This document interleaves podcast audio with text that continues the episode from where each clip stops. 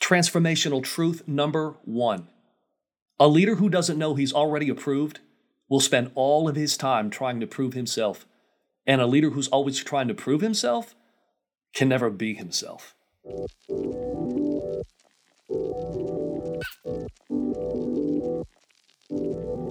Welcome to the Transformational Truth Podcast, where we're committed to eliminating the obstacles that take the joy out of life and leadership.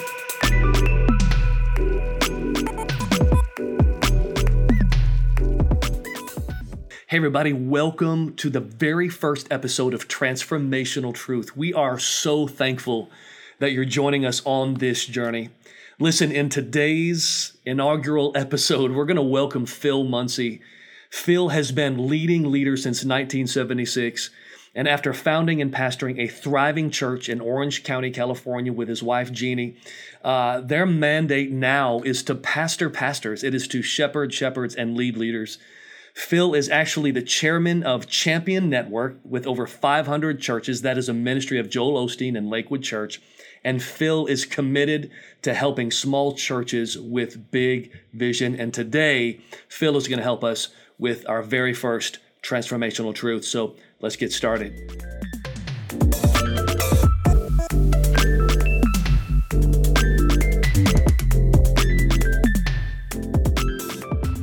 Okay, everybody, welcome to Transformational Truths. We're excited today to have a really special guest, a friend, uh, a great leader, uh, a man of great character and integrity, uh, Phil Munsey. Um, and here's the transformational truth today that we're going to use sort of to launch off um, for every leader, pastor that's listening today. Here it is A leader who doesn't know he's already approved will spend all of his time trying to prove himself and a leader who's always trying to prove himself can never be himself. And so it is a point that deals with our authenticity. Um, Phil, it, it seems like there's never been a greater temptation for a leader to compare and to sort of fall into this comparison trap. You know, it, it feels like uh, we live in this world of Instagram and TikToks, you know, and um, I think in the realm of leadership, it's really easy to rather than be our authentic self, who we were created to be, um, this comparison game, if you will, is robbing leaders of their of their potential just being their own unique self, uh, their own unique, finding their own unique voice. Um, could you maybe just take a minute and just share your heart and, and speak to the importance of authenticity? Thank you, Travis. Great to be with you, and I love the the show that. Uh, and passion that you have in your heart to help bring transformational truth. Uh, and that's that's that's the big big headline right now of 2020.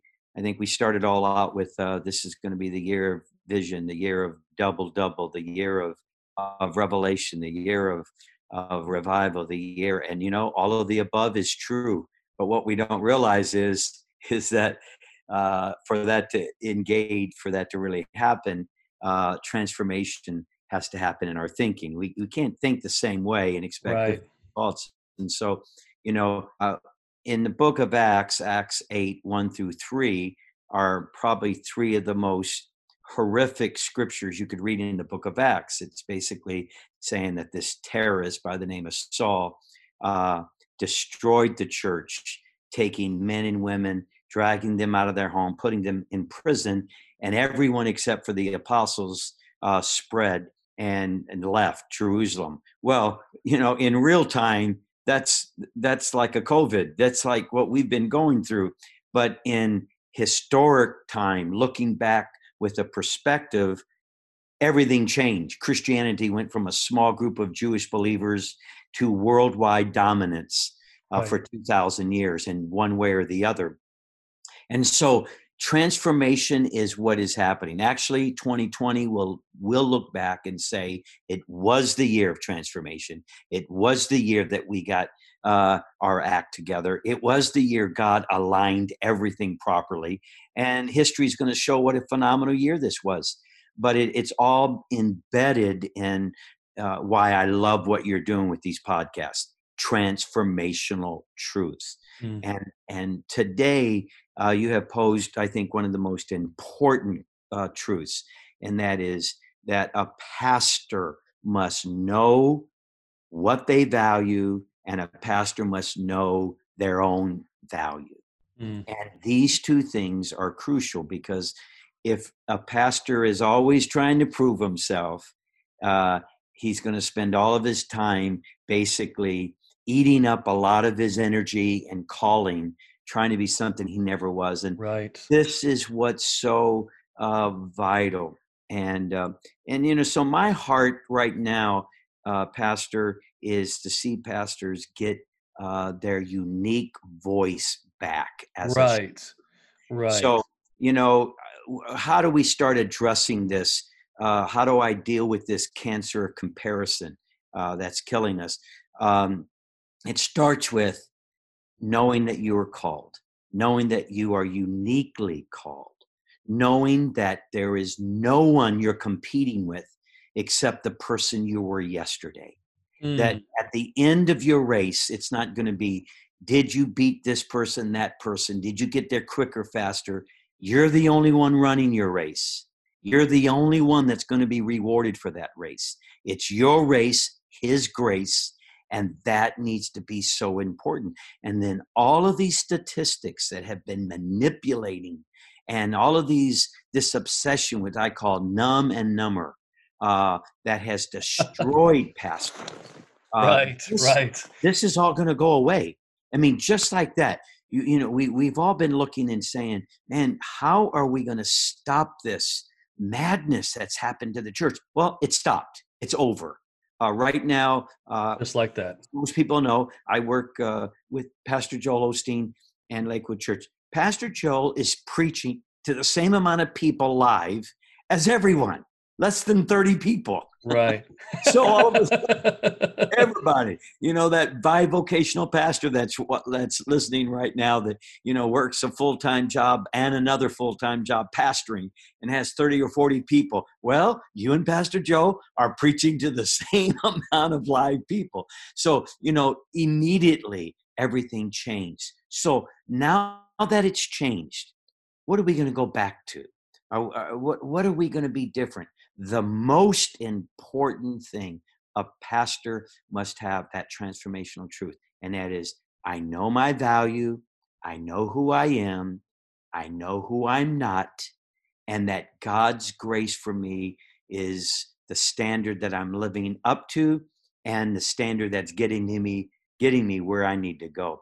So this is a valuable truth. Uh, competition comparison yes these things um, are really fading away.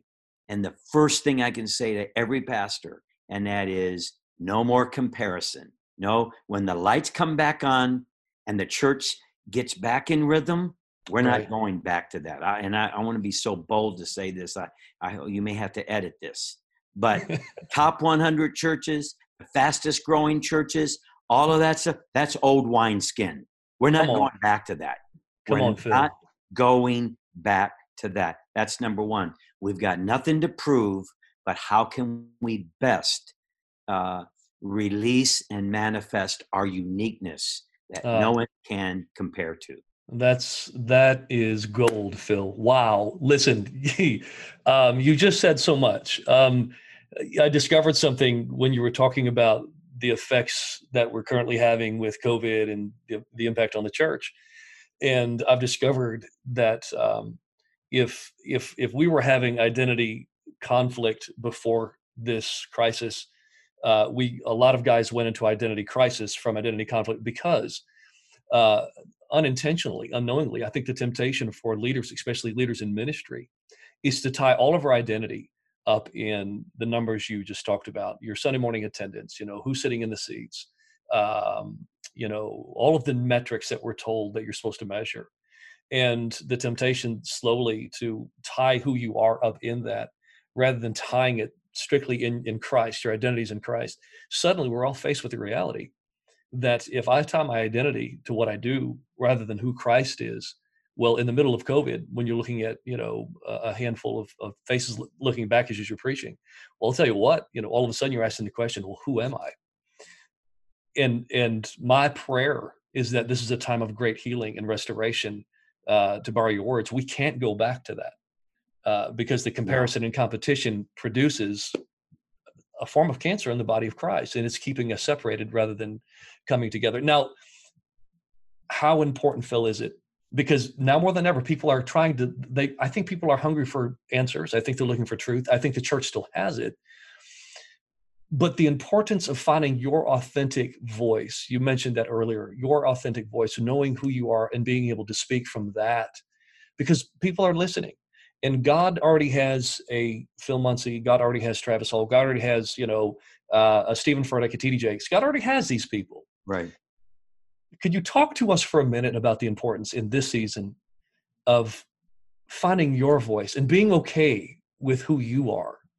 Yeah, yeah. I, you know, of course, most that are listening to this are pastors or leaders, and uh, uh, one of the great places that you can really uh, dive into is uh, first chapter, second chapter, actually the first chapter of the book of John, when John the Baptist is being challenged by the religious leaders and they ask him five questions and and so let me just use that as a frame of reference. So those of you that are listening you have the, a bible you can do this. So the very first thing that happens is that these pharisees they challenge john and they ask him point blank who are you?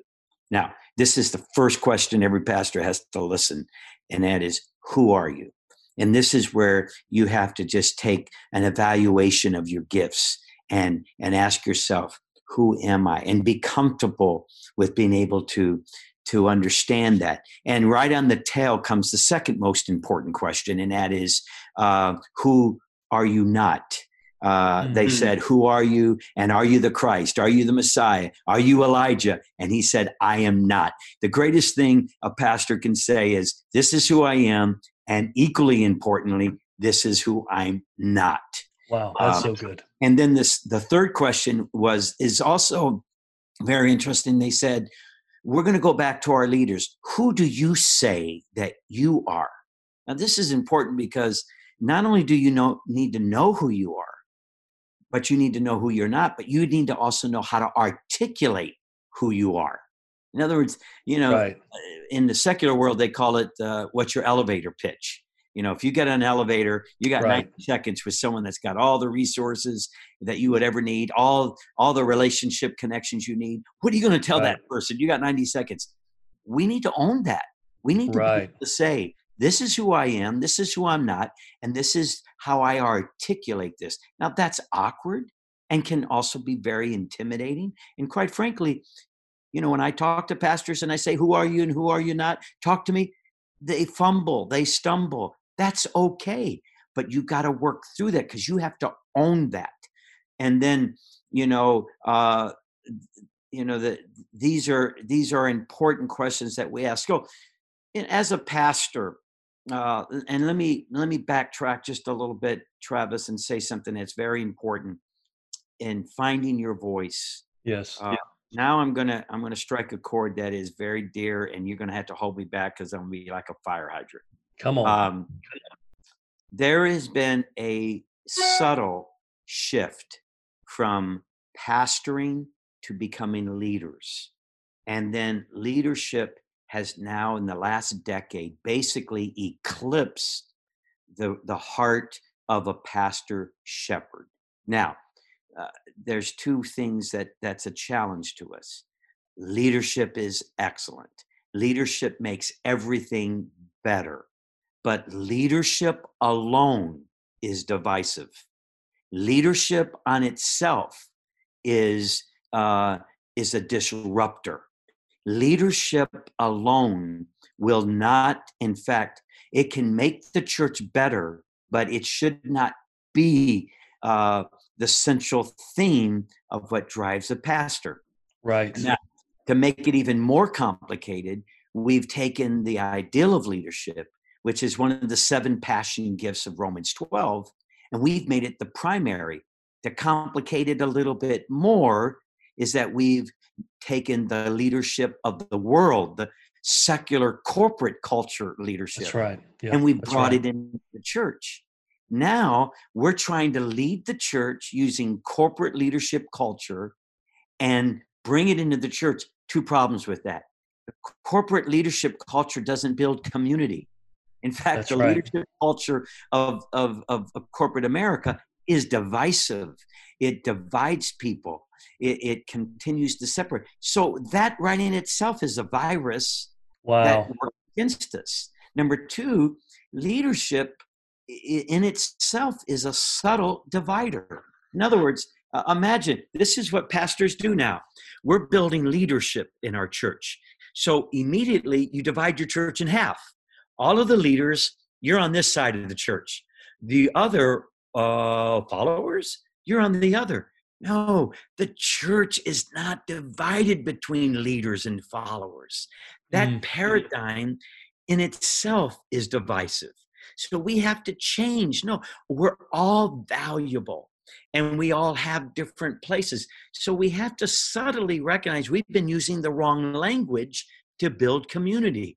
This is why most churches they struggle to build small group ministries. Well, that's so sheep love to herd Come if we could create a more culture of sheep versus quote leadership herding would be much more natural That's so, so good. we have to uh, analyze the ideal. so let, let's go back to saying look leadership is a gift that enhances shepherding Right. the heart of a pastor. I said a word that has a bad connection, which is so unfortunate. But to be a shepherd, this is why even in in in, politics, uh, shepherding politics is not going to heal this nation. That's right. Regardless of what side you're on, uh, leadership is not the solution right now. You know what the solution is? Pastors Hmm. we're healers. The That's heart right. of a shepherd is the only way this nation's going to get healed. And this is when the lights go back on after this whole shutdown and all of this uh, social distancing and the masks are removed. Let me tell you what's going to heal this this nation. It's going to be the heart of a pastor. Hmm. Travis, think about this, and you're going to have to stop me in a moment because this You're on is a roll. inside me. Before God created the heavens and the earth, before He created mankind, before God did anything, before the foundation of the world, there was a slain lamb. Wow. Where there was a lamb, there was a shepherd. Before anything, God was a shepherd. He saw man as a lamb. That relationship between a shepherd and a lamb is the paradigm we must embrace. It is the foundation Amen. to the way God interacts with mankind. Not leadership, not structure, not system. Show me a shepherd, and I will show you this. I say this to pastors all the time. When a shepherd finds his voice, the sheep will find you. Hmm. And this is the passion that I have. The transformational truth is if you find your voice, then you're not competing against anybody. Come Let me on. tell you, when people see sheep are listening for a voice, when they Right. hear that voice, That's they'll right. pass 99 churches to get there. That's you see, right.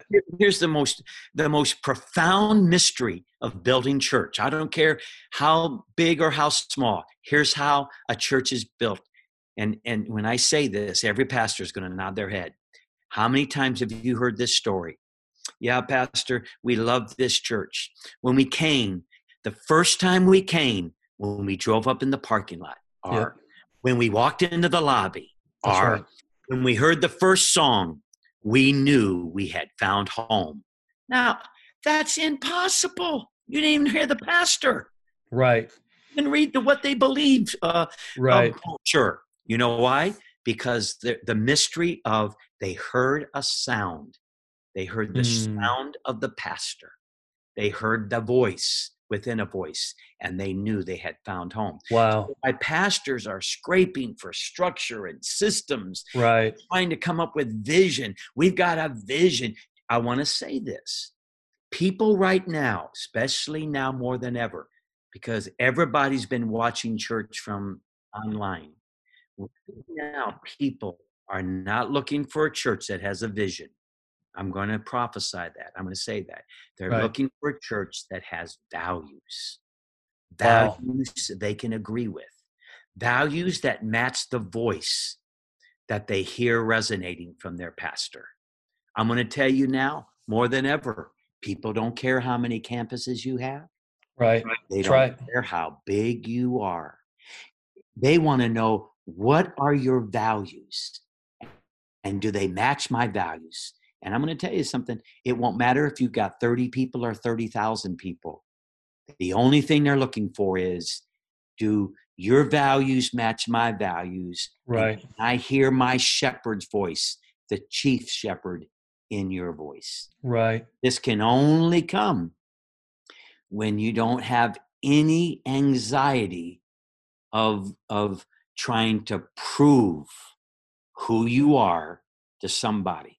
That right. tension will cause your voice to not be heard. The Mm. transformational truth is I need to be at peace with who I am, who I'm not, know how to articulate that and and walk in that transformational truth. Hmm. Um, Phil, this is gold. Um, your your observations about leadership. I want to talk about that for a second because I just be, before we started this podcast, I was having a conversation with someone else in ministry, and um, I made this statement. I said, "We in the church world are drunk on leadership. We're, we've become intoxicated with leadership. We're drunk on it." and we're staggering around with these leadership principles and struggling. And so many of my peers and pastors are tired and they're weary and Yeah. they're they're they're on the verge of burnout. They're they wrestle daily with thoughts of quitting. Um, many times because we have adopted a model of leadership that's great at equipping people with skills, but has never drilled down to the core of who Right. you are. This is who you are. If you take all the skills away, the preaching skills and uh, people skills and team building skills and administrative skills, all good, um, all all important, but not the most important. And we've, I think, we've released a lot of leaders in a ministry and set them up to fail in this sense because we've taught skills, but we've never helped them discover this is the core of who you are in Christ. This is the foundation of who you are. And so a lot of guys are That's looking right. for their voices and they're tired because That's we've right. adopted a model of leadership that really it was not the model of leadership that Christ died to give us. No, He- that's right. He offers us a different model of leadership. Talk speak to that for just a moment. Yeah, I, I, I do. Thank you. And first of all, I'm, I'm a proponent of leadership, but leadership enhances your calling. Right. If you lose your calling, leadership alone, uh, for the sake of leadership, you know, you talked about the cancer. We use the analogy of the cancer of comparison. Well, Yes. cancer, uh, the whole idea of cancer is cancer is a growth. It Right. grows. It grows with no purpose. In fact, its growth uh, essentially kills itself. And so leaders and growth for alone in itself is self-destructive. Hmm. Uh, uh, and so you have to say, what's at the core? What I'm leading where? Our culture has celebrated driven people. If you're driven, you will get the attention. You will get the numbers. Right. You will get staff. But somebody needs to open up the hood and find out what's driving you because if it's coming from a dark place Hmm. um, it, it, it's not going to end well so here's where pastors are burning out and that is god called them to be shepherds.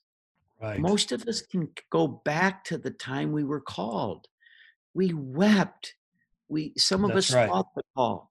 We were at the altar saying god i want to be whatever. And at that point you didn't sign up to be the biggest the largest.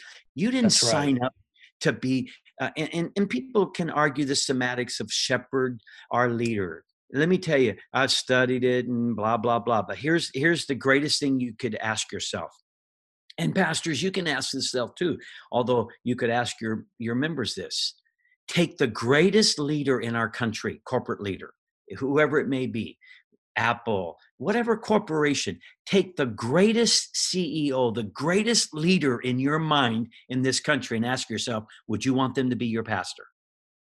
Wow. And you say, oh, no, exactly. That's the difference between a leader and a shepherd. So if you want to study the words, you can, but the difference right there at the heart. Right. That's right. No, I don't want the CEO of the top number one or number two company in the world to be my pastor. That's what I'm trying to distinguish to pastors. So good. Leadership is good. It enhances what? Your shepherd's heart. Right. And during this time, uh, what's happening is God anointed you to be a shepherd. He didn't anoint you to be a leader. Now, leadership is good but your um, your your anointing is to be a shepherd if right. you walk from that you're not going to be graced so you're going to burn out go back to your shepherd's heart can you do what you do for one this is what jesus was teaching us when he went for the one what was he saying at the end of the day, if I get one like on my post, if I only help one person with my sermon, yes. if I only rescue one family, that's good enough. Now, you have to have that in your core. If you don't, you will beat yourself up Sunday after Sunday. The numbers are down. My, my, you know, there's less people. Well, look, if that drives you you're right. going to go somewhere you're not going to like when you get done. Mm-hmm. Believe mm-hmm. me, I'm 45 years full time ministry, 64 years. All I've ever known is church and pastors. I have been privileged to interview over 2,000 people. Most of them are celebrities, are, are leaders and pastors. Let me tell you, you don't want. The air is thin on the top of people that have been rewarded for their drive, but no one's ever looked under the hood to see what's driving them. Wow. So today, I want to tell you the transformational truth for you is you got nothing to prove to nobody but to God who called you. He's the one you answer to. And he's the most rewarding person to work for because at the end of the day he's not going to judge you by your numbers he's not going to judge you by right. your stats he's not going to judge that's right. you no, he's going to judge you by your heart yeah and that's right you can't enjoy pastoring 30 people trust me i am a part of the largest church in the history of this country if you think numbers are going to fulfill your heart please believe me when I tell you Hmm. I have friends who have thousands of people in their church. They are miserable. Hmm. They are in they are trapped. My friend, the transformational truth for you today is you got nothing to prove except to one person, and that's to your master who you stand in fall. And if you can own that, you will find your unique voice. And hmm. when you're at peace with that, here's the kicker paradoxically, when you don't care about the numbers. That's it. But you yep. care about the hearts of the people. That's the it. The people will beat a path to your church, just like they did John the Baptist. Mm. Knew who he was when he knew who he wasn't, and he stayed in his lane. He could not keep the people from coming. So please, pastors, today, Travis, first of all, thank you for doing this. This is so crucial because there's no going back. You know, Travis, what most people don't realize is after Jesus died on the cross, the Bible says the veil was rent in. That's right. Yeah, talk to that. Speak to know, that. Yeah. Do you know that within just a few days they sewed it back up? and they went back to animal sacrifices. Even Paul was forced to offer turtle doves, shave his head so that the Jewish church would accept him after he had been with the Gentiles. Friends, don't go back. Don't yes. go back to the old you yes. that beat yourself up every Monday. Don't go back to the old you that was miserable. Don't go back to that God has already proven that He'll take care of you financially. Who would have ever thought we could shut down our churches and still survive? That's God saying, I'll take care of you.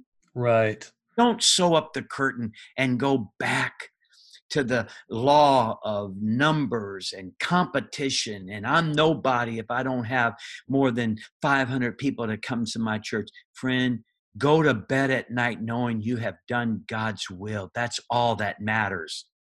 Ironically, paradoxically, people will sense your peace. That's right. they will beat a path because this is what they themselves want. They want to be at peace with who they are. They don't mm-hmm. want to be judged by their car, by their income, by their weight, by how they look. Certainly, they don't want to come into an atmosphere that the pastor's judging himself by those things. No, they want to come where a shepherd is at peace in their heart because that's what they want in their heart. Mm, wow. Ah, Phil, that is some freeing truth. Wow. Um, you just mentioned something. I've I've read you. I've read some things you've you've posted on social media. I've heard you speak to these points before, uh, which is one of the reasons I wanted you to come on Transformational Truth because I know I knew this would happen. You would share truths that would resonate in the hearts of leaders and pastors. Listen, um, one of the reasons I launched Transformational Truth was to help pastors and leaders rediscover a paradigm of, of leading that will restore the joy and restore the peace back to the journey, back to their calling. And you're you're ta- you're, you're tackling all of this. Um, uh, I've heard different guys talk about this uh, different ways, and I'll back up just a minute and say, never before have I been so convinced that understanding what Christ accomplished on the cross um, as a as a pastor is so important. Um, our, our theology around that, understanding the God of covenants and how he relates to us. And I've heard different leaders reference this different ways. I've heard some guys talk about gospel centered, you know, pastoring or leadership or new covenant models of leading, etc. But you describe this in a unique way, and I've never heard anyone else describe it this way, but it's a way that related to me and resonated in my heart. And you posed the question, are you living or are you leading from the right side of the cross? That is a important important vital statement because I can tell you from personal experience, there was a time in my life I wasn't. I wasn't pastoring from the right side of the cross. I wasn't leading my family from the right side of the cross. I, I wasn't even relating to God from the right side of the cross necessarily. And it was robbing me of the joys of the call. It was robbing me of the joys of, of uh, uh, being a parent. Um, it was robbing my wife and I from the greatest version of our marriage that we could have had. And today, on the other side of making that discovery, of of the veil that that we've heard it preached many times but the nuances of going back that you just described in my opinion fuels a lot of the fatigue that we see in some of our leaders. Could you just take a few minutes and just talk about that concept of living and leading from the right side of the cross? No i, I thank you for that. And uh, just just to give the backstory of my life i uh, i was raised uh, in a very uh, in a Pentecostal culture, uh, very strict, very legalistic. Uh, and so um, I, have been able to be transformed. Uh, the happiness that I have is that I still embrace the core values of my right. Pentecostal heritage. I, right. I, I, love uh, the baptism of the Holy Spirit. I, right. I love worship. I love the gifts of the Spirit. I, I covet to prophesy. I, I love the supernatural. I, am comfortable with all of that. Uh, but you know, years ago, Ford bought Jaguar, and Jaguar had a lot of problems with repair and all that. And their their marketing was, we we took all the things you like, and the rest is history. Well, that's kind of what I did. I went transformation, and uh, and so, but so from a theological standpoint, this is what shifted everything for me and that is that the Bible is not divided between the Old Testament and the New Testament. In my opinion, this is I'm going to just give this to you as pastors. I don't accept, ex, expect you to accept this, but I do expect you to challenge yourself with this.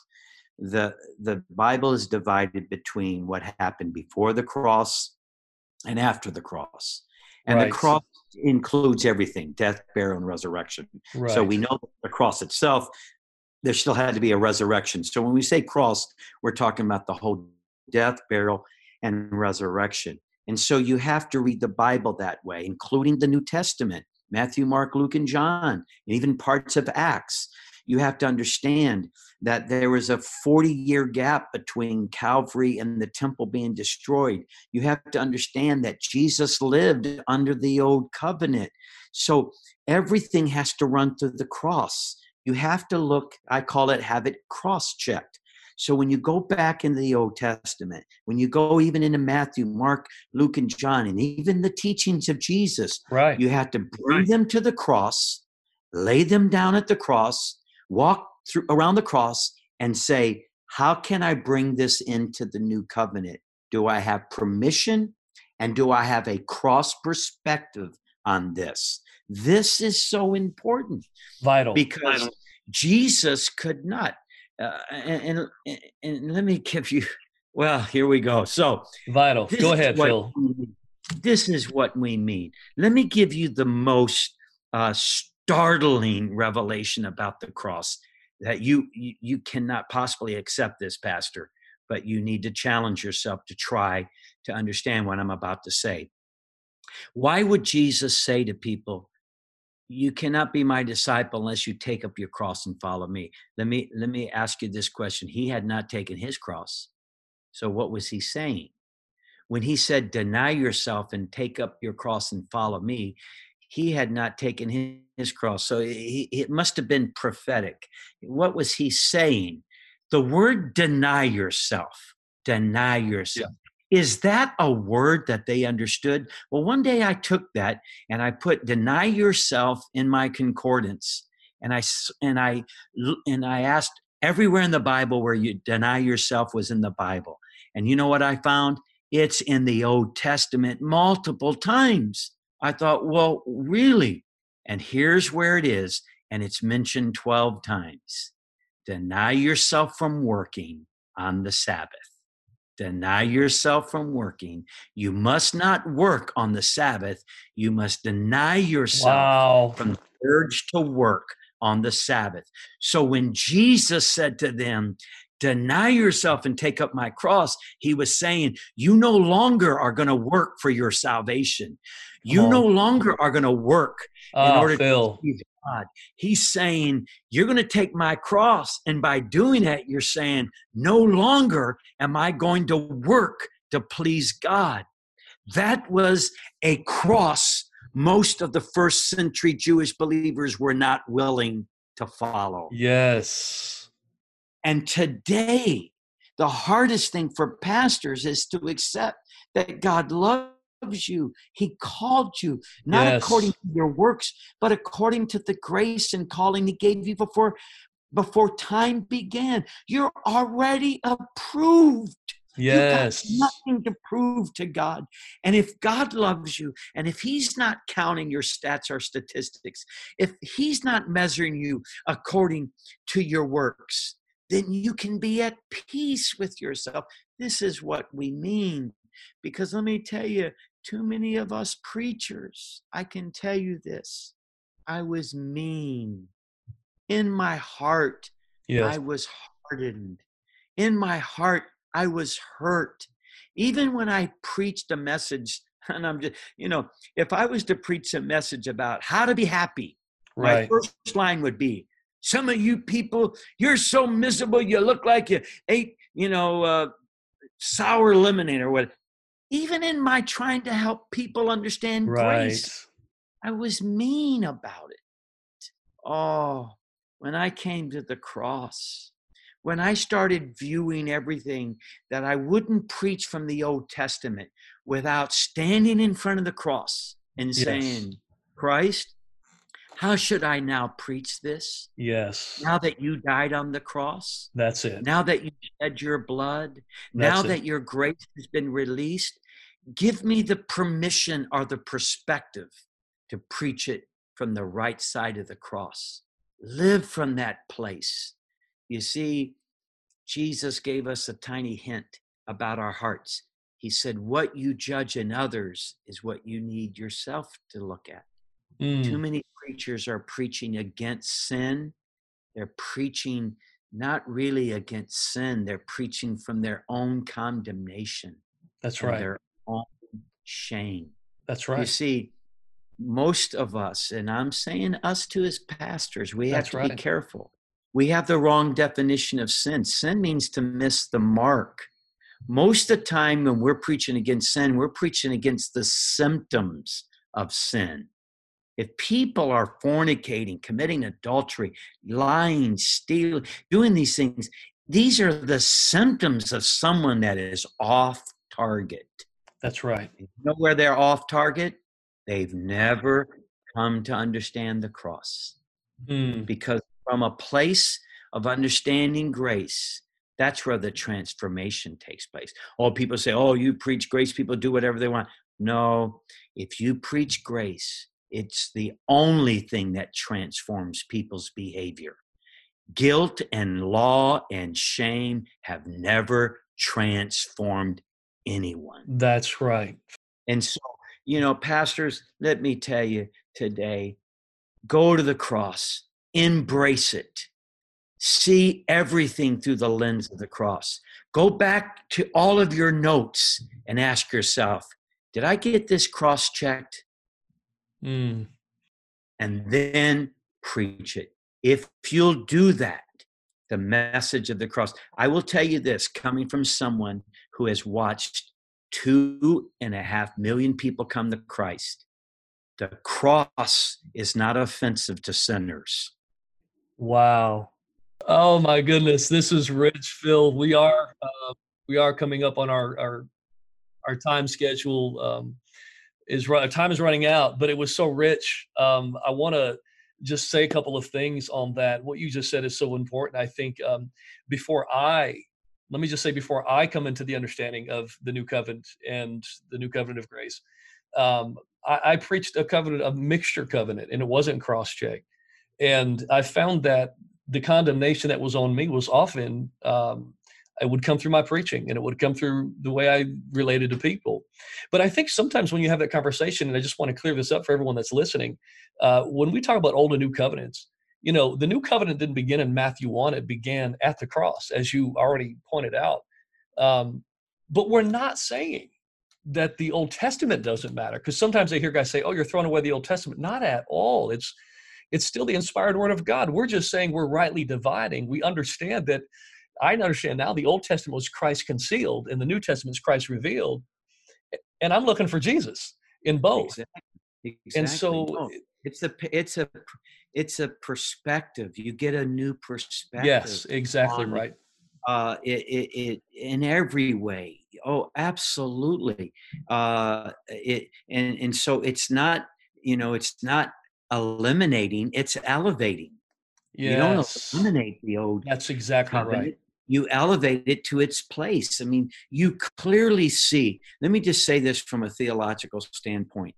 Every pastor who really wants to understand the gospel should embrace the the 13 chapters of Hebrews. Own That's it. right. Own it. That's right. Because uh, Hebrews is basically the what we would call the book of Revelation of the Old Covenant. In other Mm. words, the word "end" is in Hebrews more than any book in the Bible. Wow. Hebrews is trying to explain.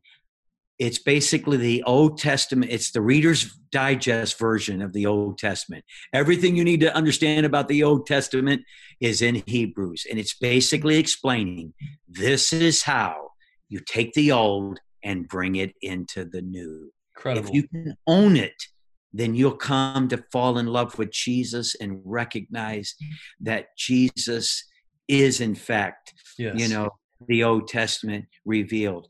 But Travis, I want to say this, and I, I hope that you know. I know our time is gone, and and I hope that you'll edit some of this, and and uh, because I value our pastor's time. But I want to say this from my heart, Travis. First of all, I bless what you're doing. This transformational truth podcast is going to find life. It's going to be transformational for so many pastors. Mm. Pastors, if you've given me the privilege to listen to me, I want to just tell you don't go back to the old you. this is now your time to say, God, let me step into the future uh, with a new, fresh revelation of who I am. And if you'll do that, and Travis can help you, listen to him. He's walked this path. Travis, I'm going to say to you, you have a map in your hands. God mm. has brought you from one place to this where you are now. You are going to help hundreds and hundreds of pastors mm. that were where you were at, want to get to where you are now. And you're going to help them do that. And uh, I love your heart because, you know, when you get a revelation, the Bible says it puffs up. Knowledge gives you power. And a novice gets a revelation, first thing they do is condemn other people that don't have it. And Travis, you have a revelation, but you also have that thorn that keeps you humbled so that you can yeah. give it to others without intimidation. Yeah. And uh, God's going to use you greatly. Phil, your words mean so much, man. Um, wow, you encourage me as always. But we're out of time. Real quick, where can people find Phil Munsey?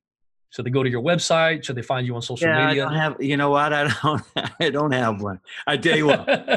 go to YouTube and put my name in. There's a bunch of sermons that I've preached from everywhere, from Lakewood to okay churches of thousands to churches of a couple dozen. And if you like my style or if you think my voice can help you, you go there. And uh, uh, I'm going to do all that. But, you know, uh, when God called me to pastor pastors, I said, God, what's my agenda? He said, Your agenda is theirs. So I spend most of my time just trying to help other people. And wow. Um, if you look me up, you can find stuff that I preached for other people. So, okay. Well, good. you've done that, Phil. You've done that today, my friend. I love you. Thank you for coming on and speaking to us. It's blessed all of us. Thank you. If you'd like to connect with Phil, Please check out the links that we included for you guys in the show notes. And listen, if Transformational Truths is helpful to you, please do me a favor. Go to Apple iTunes, rate the show, and write us a quick review. This helps us reach more people faster. We want to help restore the joy to your life and leadership.